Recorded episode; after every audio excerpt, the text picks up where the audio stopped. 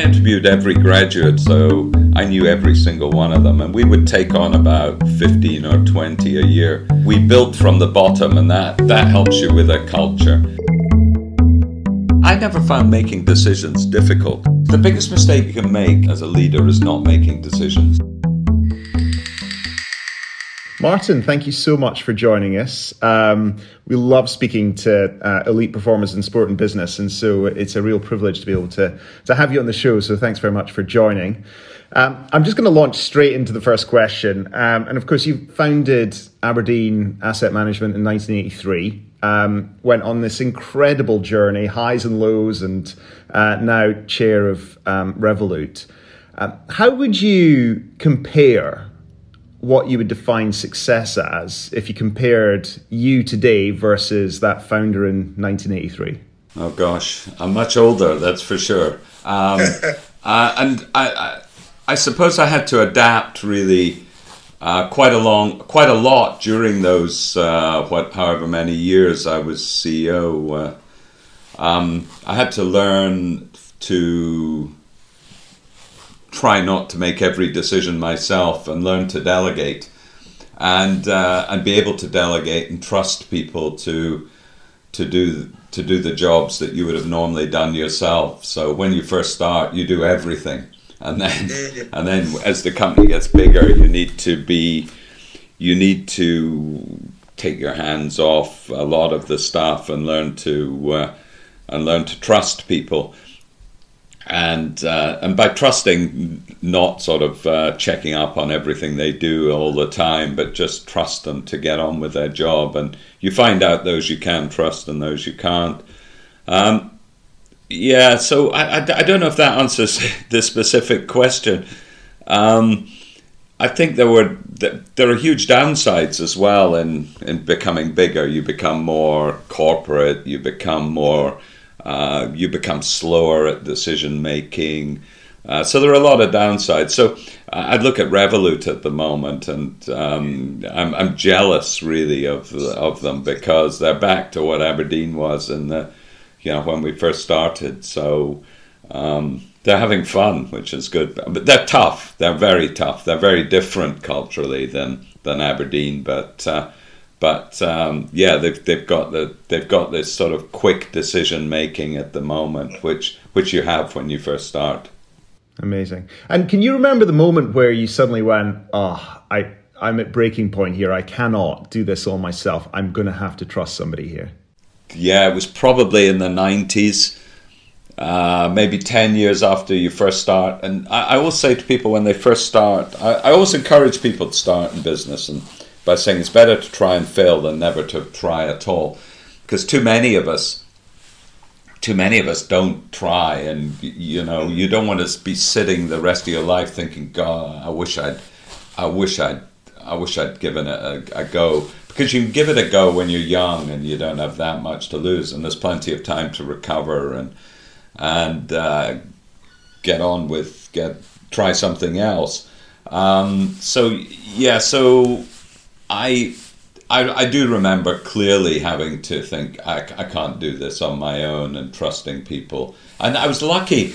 I, was very lucky. We, we, we were the same team really for about 30 years, which is astonishing. And they all grew up and all became uh, were able to adapt to a bigger business. So Bill Rattray, who was the CFO, I mean, the first year the first year we were there, we turned over a couple of hundred thousand pounds, and by the end, we were turning over 1.4 billion, making 500 million pounds profit. So, so it was an incredible, uh, incredible rise, really, from uh, from a town in the north of Scotland, which has no financial. Uh, history of any size to uh, to base a global asset manager from here was uh, was was quite astonishing. And people often um, mention luck to us as a big kind of component as of how things transpire and then when you kind of ask them to dig into it it's not really based on luck at all kind of with that premise with that team and that 30 year journey if you had to distill it down what was it about that group of people that made you stick together, that made you so clear on what you wanted to achieve and allowed you to do that? Yeah, this this is going to sound terrible, so I apologize in advance. But we were all from the same school. Okay. Every single one of us. We weren't from the same age group. We were all from different uh, years in the in the same school. It was astonishing. All five yeah. of us, four of us, five of us went to school together, or went to the same school. We didn't go to school together, and uh, we were accountants and lawyers. So we were not what you would think is the uh, the the sort of typical typical uh, management group. But then we diversified, you'll be pleased to know, to uh, globally, and we became a very, very diverse company. I mean, we employed people from, I think, 60, 70 different nationalities in the end. And we'd no problem allowing people to run businesses globally. So the, so the head of uh, Korea would be Korean, the head of Jap- Japan would be Japanese, the head of Australia would be Australia. Not that that's uh, hugely diverse. But going back to your point, luck, yeah, I, I think luck plays an enormous uh, an enormous amount in your personal careers. And it can just be stupid things like meeting the right person at the right time. Okay, so, and that just gives you the opportunity. So I was lucky I met the right person at the right time who was one of the three founders of Aberdeen. I was the youngster and they were uh, both uh, older than me. Uh, they both retired within 10 years of the of the business. But meeting him was my stroke of luck. But they were both lawyers, and I was the accountant lawyer, so to speak. So I ran the business on a day to day, and we all all three of us managed the uh, managed the money. But but that stroke of luck. And, and and also being born in Malaysia was the other real stroke of luck I had in life because because I was sent back to school in Aberdeen. So I was I was one of uh, a very small group in in in quite a big school, which were the boarding guys in the boarding house, all from uh, Asia or uh, wherever in the world, and that taught me about Asia. So those were the two real strokes of luck I had.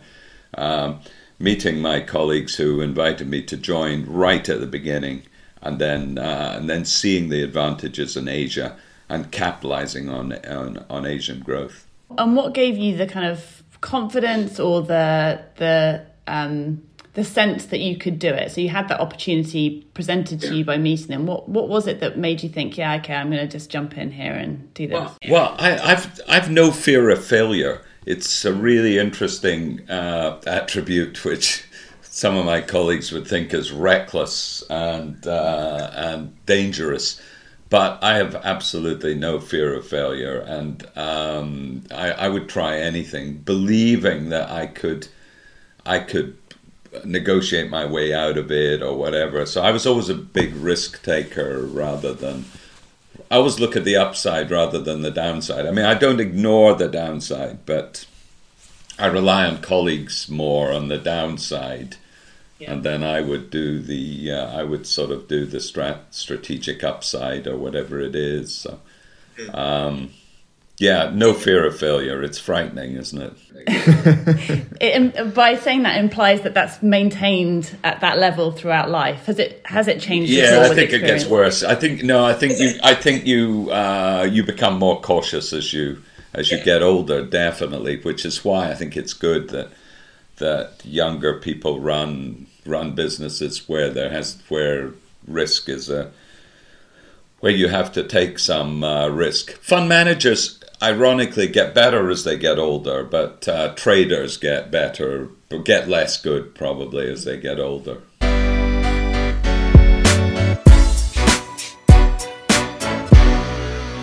So often, when we were working with organizations where we start working with them at that kind of inflection moment where they, they've suddenly got a whole bunch of funding or they've been taken over or, or there's some kind of significant change.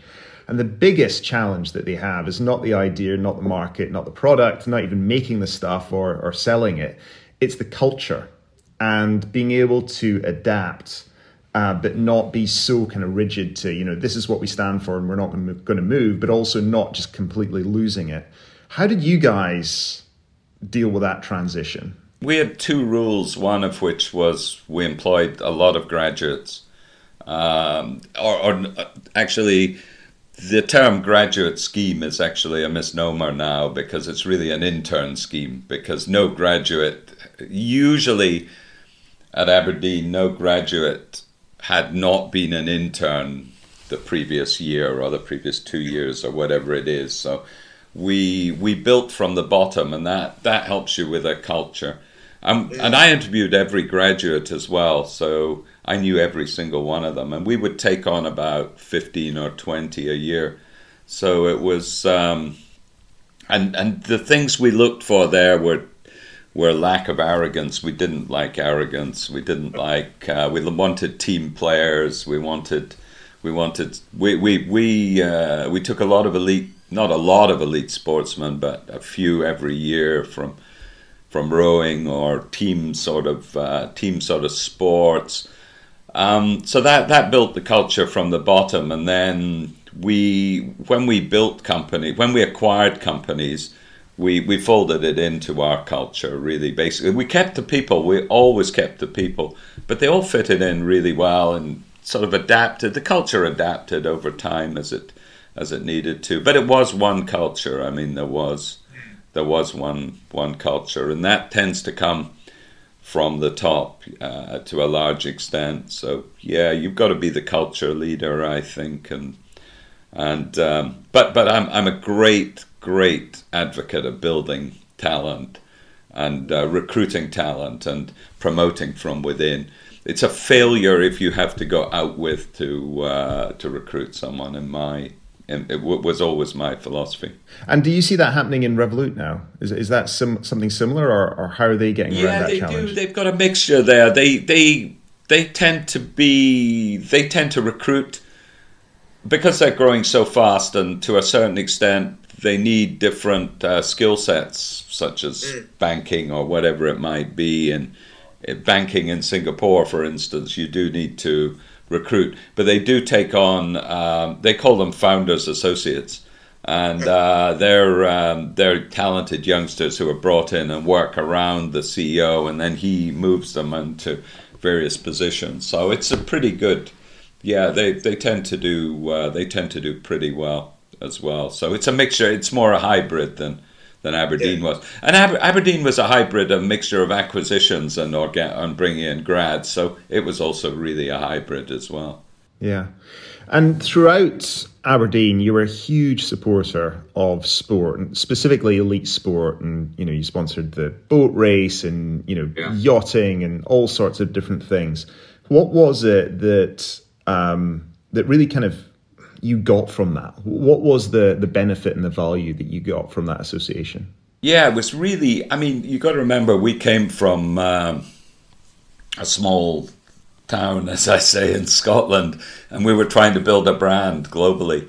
Uh, we had clients in 80 countries, so we we looked at sports that that really would help our uh, brand building. So for UK retail, you know, the boat race was big because you get 200, you know, the crowd there is like 250,000 and the TV audience, because it's on BBC, is in the millions. So it's a, it's a pretty big brand builder. And then we used golf uh, a lot to, uh, because golf is a, a global sport and we, we tried to own the Scottish Open. So uh, we made the, we helped with the European Tour build the Scottish Open and the Ladies Scottish Open.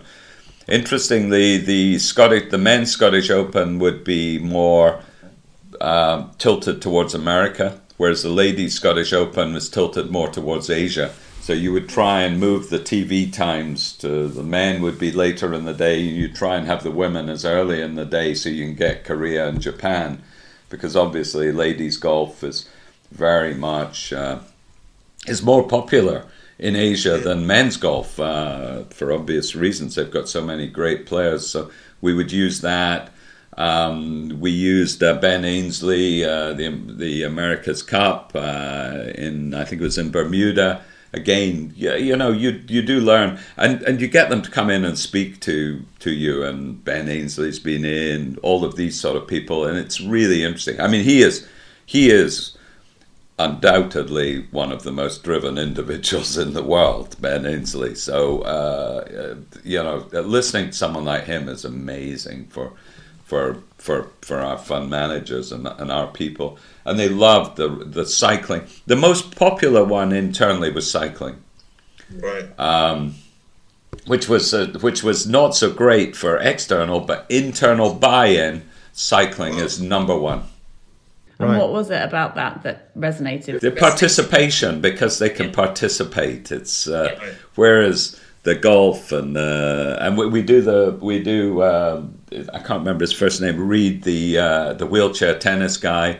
He's amazing as well. I mean, geez, there's some great sportsmen around when you when you start, and so so inspirational. But as I say, cycling was the the one that really, really people loved the most because they we, we would arrange sort of cycle events with the staff and some of the pros. Uh, I mean, I never participated. If I'd taken my electric bike, I might have gone, but uh, not not not in anything else.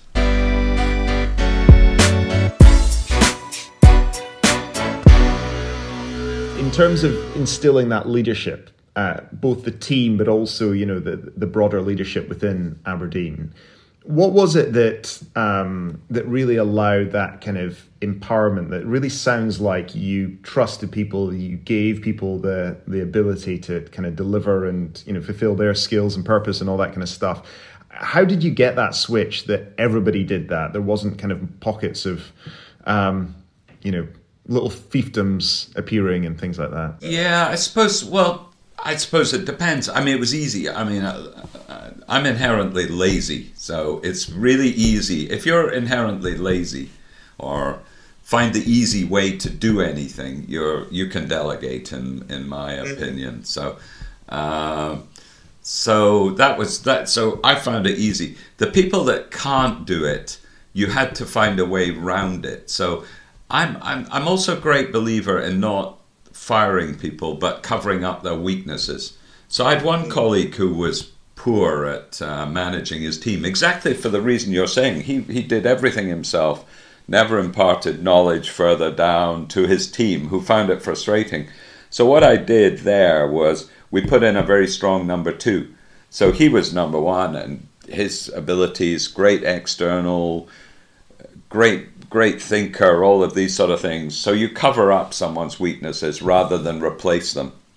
If you replace them, you just get a different set of weaknesses. So uh, you know, so so you gotta you gotta work out. You gotta work with people to to uh, you got to work with people on their weaknesses basically rather than rather than go down the hire and fire route and to be able to create that, you obviously were able to create an environment in which it was okay for people to say, you know what, I'm pretty terrible at these areas and I need some help. Yeah, yeah well, I would tell them they were pretty terrible at this. Uh, you got to use. I, I, think humor is also a great thing in business. You gotta if you. and I think you can take yourself too seriously, and uh, we used humor a lot as well. And uh, yeah, I mean, you know, if if you dress up saying to someone you've made a mistake with a bit of humor, it's easier to deal with it than. I mean, it it it, it makes it less serious if you fo- if you follow my logic. So um, yeah, I would tell people, listen, for God's sake, you're useless. You know, could you just sort this out? And uh, yeah, it was good. We had a good, we had a good, good morale in the team as well, yeah. which makes a big difference. How did you um, balance that? Um, I guess in sport, it's that mix between individual athlete mentality, you know, very focused. You've got, you know, Ben Ainslie as an example. I imagine golf, tennis being other ones, versus that team sport mentality where you're very much trying to support and bring people up all of you at the same yeah. level. What? How did you get that balance? Where I imagine you needed a bit of both, um, but certainly some star players. Uh, well, no, we didn't. We didn't want any star players. We wanted just team players we were really, really into the team thing, and anyone who was a star, we they they left or and and they never did that well after they left. It was interesting. I'm a firm believer that even good individual players play better in a team, but um, and and and it gives them the security as well. I mean, being a fund manager is a really tough existence because you're measured every day. And it's much better if you're in a team being measured every day. And teams slow down decision making and make it make it um, and mean you don't make as many mistakes. Uh, fund management is about avoiding mistakes. I've always thought, uh, rather than blow, you know, shooting the lights out, picking winners. Just avoid the the, the write offs, and you'll you'll do you'll do better than uh, better than average. So uh, we, we, we were all all our fund managers worked in teams. None of them worked as individuals. And if they wanted to be an individual, as I say, they would leave.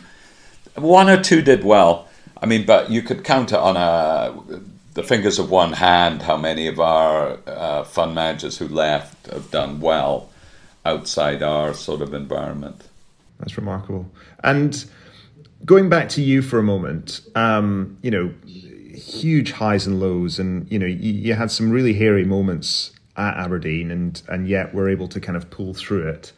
One of the biggest things that we often see is that. Um, people going through that those kind of highs and lows and the ones who are able to con- continually push the boundaries and continually be successful is that they've got a pretty strong reason why they do it you know some kind of inner reason higher purpose whatever you call it uh, a reason why makes it all worthwhile have you got a sense of that? Why, why you're you're putting yourself through this and those around you?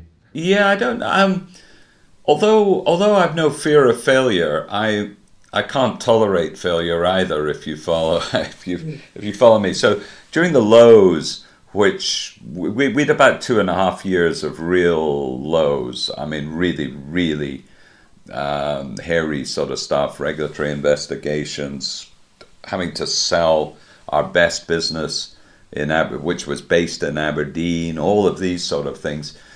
I mean, they were all done to avoid the business failing. So um, yeah, I'd rather I'd, I'd work as hard as necessary to avoid to avoid failure. So uh, and, and that sounds almost counterintuitive to having no fear of failure as well. But uh, but yeah, I, I think it's that just driven driven by growing a business. I enjoyed growing businesses. That's what I really enjoyed. Rather, I was never that motivated by money. I mean, we all got well paid, so I don't want to claim that we were underpaid or anything. But uh, but um, yeah, it wasn't the money; it was the building of the business. Yeah. And, and what is it that um, motivates you now? Is that the same thing? Is that being involved in yeah. things that yeah, are growing? I love, I love building businesses, small, even small things, even small businesses. I get enjoyment yeah. out of. Like, I don't know, I own some restaurants and pubs and hotels and stuff. I get I get enjoyment out of that. I've got farms. I get enjoyment out of that. So, I love, I, lo- I just love business and building businesses and helping people and and and I don't want to do it for myself as uh, solely for myself. I I would only go into business now with people.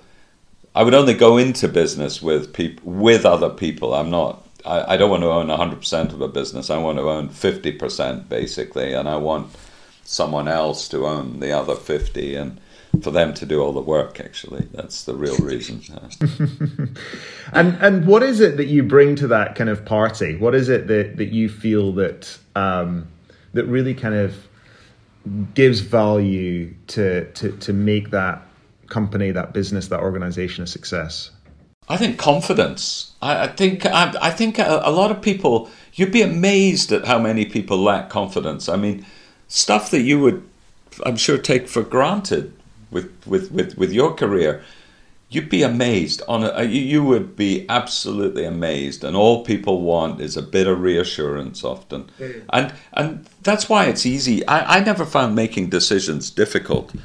Uh, the biggest the biggest mistake you can make in, as a leader is not making decisions is to freeze if you follow me and uh, and then the, the, then the business becomes it just doesn't do anything and uh, so I would make people would come in. To, I mean, I never had an office either. I always sat out on the floor with the fund managers, and people would come and see me and say, you know, this. Uh, what do you think? I would say, what do you think? And they would say, and I'd say, yeah, that sounds fine. And that was a decision made. And often people just wanted that reassurance of decisions. So confidence. I, I think give people confidence, and and then they they flourish if they have confidence. As, as you'll know in your sport better than than than most. I mean, confidence is everything. I mean, if you think in your in your sport, confidence is important. Think about golf. I mean, golf it is absolutely unbelievable driver is is that confidence mm. and not thinking of the downside not fearing that failure just going and being able to get up go there and and and and do what's necessary so confidence confidence is the key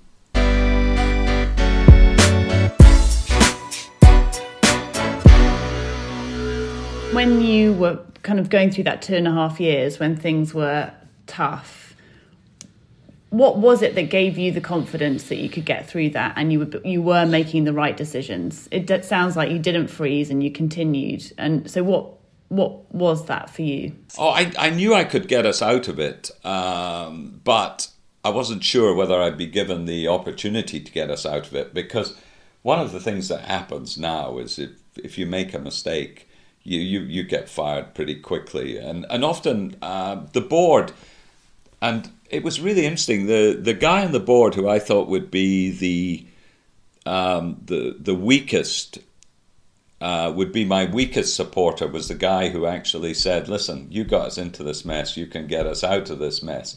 Which is not strictly true. I didn't actually get us into the mess, but someone who worked, you know, at the end of the day, you're responsible for what happens and that was Malcolm Rifkind, who was uh, who was a politician. And I thought, being a politician, he's gonna he's gonna be really worried about his uh, reputation. But he was great, and he he said to me, "You get us out of this," and uh, and I did. So. And um, you know, we then went from strength to strength. We became a much better company. We learned our lessons. Um, we never made the same mistake again. And uh, when when the financial crisis came, I could see that it was just the same sort of stuff. So we didn't get caught in that. So yeah, I, I think learning your learning from your mistakes is the, but but getting through it was tough because you've a lot more knowledge than anyone else and you're not you can't impart a lot of that knowledge for various reasons confidentiality or whatever and i think that was the biggest thing but we never lost a client. It was really amazing. We we kept every client, and uh, it was still. I still look back on it and sort of think, my God, I don't know how we uh, how we achieved that. And um, but we were just open. We're open. We talked to everyone. We communicated. That was the that was the key. And so, what's next? What, what's the the next? big exciting just, thing. I, I just enjoy building businesses. So yeah, I'm, I'm going to do something small. I, I, I, don't want to go back into the big, the big, um, the big company syndrome. I mean, I, I began to hate the hate it at the end. I'm not really suited for for big companies. The the governance structures. The uh, big companies spend all their time in meetings and um, you, you, they should ban meetings and ban committees and uh, all of these sort of things because the amount of focus that goes into internal um, internal governance and these sort of things is just it just wastes so much energy uh, compared to what they could be doing on building building the business. So and and, and it's great that uh, you know after we merged with Standard Life, I I stayed a couple of years I knew I knew I was only going to stay a couple of years. Uh, but the new CEO, he's got that energy and he's from the outside, so he can actually really, really um, do what's necessary to try and break down a lot of that governance. Mm. And do you see um, yourself in him? Um, you know, from 1983. Yeah, yeah, no, I do. I mean, I, I've, I've known him for a, a, a yeah, no, I do. He's got he's got that drive and energy. He's got probably more drive and energy than I ever had. But he's brilliant, and uh, he's no, I'm, uh, I'm I, I think he's brilliant. He's really really good, and he's you know he started he started at British Steel. So it's great. It's great to see someone come from that engineering background. I think he left school, went to Brit, Brit and then went to university, and then joined Citi, and he was number two in Citi globally. So um, he's uh, lives in Edinburgh, which is how how he how the board persuaded him to take the job. So now it's great to see uh, see someone with that drive coming into the business. And with your um, your theme of taking risks, what would if we were to talk in two years and you would have done something that you would consider right now as a risk that would feel exciting for you? What would that be? Oh gosh, I think I think you know I'm I'm focused on helping Revolut grow into this. I mean, it could be this this company is is exceptional. It could be a global. Uh, yeah, I'll, I mean, it, I'll see what I do in the asset management space. I'm really keen to to go to do something small in that space. Um, what else? I don't know. I don't know. I, would love to go skiing for a season. No, that way that's probably a risk. Uh, there's a lot. I, have got a lot to do, uh, and um, yeah, I've got a lot of sailing to do, a lot of uh, skiing to do. So, um, yeah, but I've got a lot of businesses to help as well. So I just want to help. I actually now all I want to do is help businesses uh, and give people the confidence to build their businesses. And as I, I know I'm repeating myself here, but confidence. If if only people in Scotland had more confidence, this country would be uh, well, it is a world leader in entrepreneurs and so on. But the UK would be a superpower if we if we just stopped stopped stopped uh, applauding failure, so to speak, or getting so much satisfaction out of failure, uh, rather than sort of saying, "God, what a what a great success story." Well, that's pretty good to hear, uh, considering our business is uh, primarily built upon understanding and developing and enhancing confidence. So that's uh, it's uh, certainly gives me confidence to, to yeah, hear well, that that's your thing. You've had a specta- you've had a spectacular career, so you've just got to move on to the next one now. You've got to continually reinvent yourself. So. Yeah. Uh, it's uh, no. I wish I was your young. I was. I wish I was as young as you. I mean, my God, you've got to be careful You've got to be careful. You know, I, I saw I saw a quote by Mourinho, and I, I love these footballers quote uh, these football uh, elite sportsmen or elite coaches. He said uh, he said today I'm 50. Yesterday I was 20, and I, and, and I think you got to. That's my other advice to you guys is. Jesus, the years go fly by when you're uh, when you're busy and successful. So yeah. You just gotta you gotta use you gotta you gotta use every day to to achieve something. Brilliant. Well, thank, thank you. so much. I'm gonna. Yeah, thanks, guys. I'm, I'm gonna ask uh, Catherine just to kind of uh, pick out some of the key things that she's heard. But before I do, I always like asking this question at the end, which is, as a result of having this conversation, what have you either re-remembered or um, realized, or what are you going to do differently as a result of having this conversation? I think uh, I think look well I mean I think reinventing myself uh, having this conversation makes you realize you've reinvent you've you've got to reinvent yourself during your uh, career so to speak and and learn different skill sets and if you can't do that I think also you know just speaking speaking to you and uh, speaking to the two of you on this just the uh, the confidence angle I think is it really sort of as when you asked what what can I do for companies or, or, people, and really it comes down to just giving them confidence at the end of the day. And I, I suspect a lot of what you do is that as well. Is just giving, just saying, yeah, give it, give it a go, and people. People just need reassurance that they, they're on the right track to a certain extent. Well, thank you so much, Catherine. Yeah, I guess building on that point, I think what I heard, as well as the reassurance, is actually belief. So you giving people belief that they can yeah. do it and helping them to generate that through ultimately practicing it so that they can believe in it themselves. And mm. certainly that's what we've seen in sport and that the good coaches allow athletes to have that opportunity and, and are there yeah. to offer them that belief. And certainly it sounds like the way that you did that through that team environment, I imagine in Aberdeen, they were doing that for each other as well as you guys as lead in the leadership role modeling that. So um, I think that's a really important message around yeah. offering people no, I, that. I, I, agree. I remember about 20 years ago, I don't know how long ago it was, they were comparing two coaches of Scottish teams. They were comparing the swimming coach who took the team to Australia and the sevens coach. and it was Bill Gamble was doing it in his I can't remember his and he said one gave the team all he did was give them confidence, and they had uh, I can't remember you you would know which year it was. It's probably before you were born. You know the the Commonwealth Games in Australia. I can't remember when that was. Two thousand and six. I won a couple of gold medals there. Did you? Well, yeah. well, that was. I don't know who the coach was, but Bill yeah. Gamble holds him out as a as a coach who just gave the team confidence. And then the sevens coach, he didn't have any. He didn't impart any confidence in the the rugby sevens team. Oh well, there you go. Two gold medals. I played right into his hands there. I hope you. Know. Tell you what, give people belief. That's it. You've you've certainly uh, given me that. No, thank you so much. It's been a huge privilege and uh, delighted to have you on.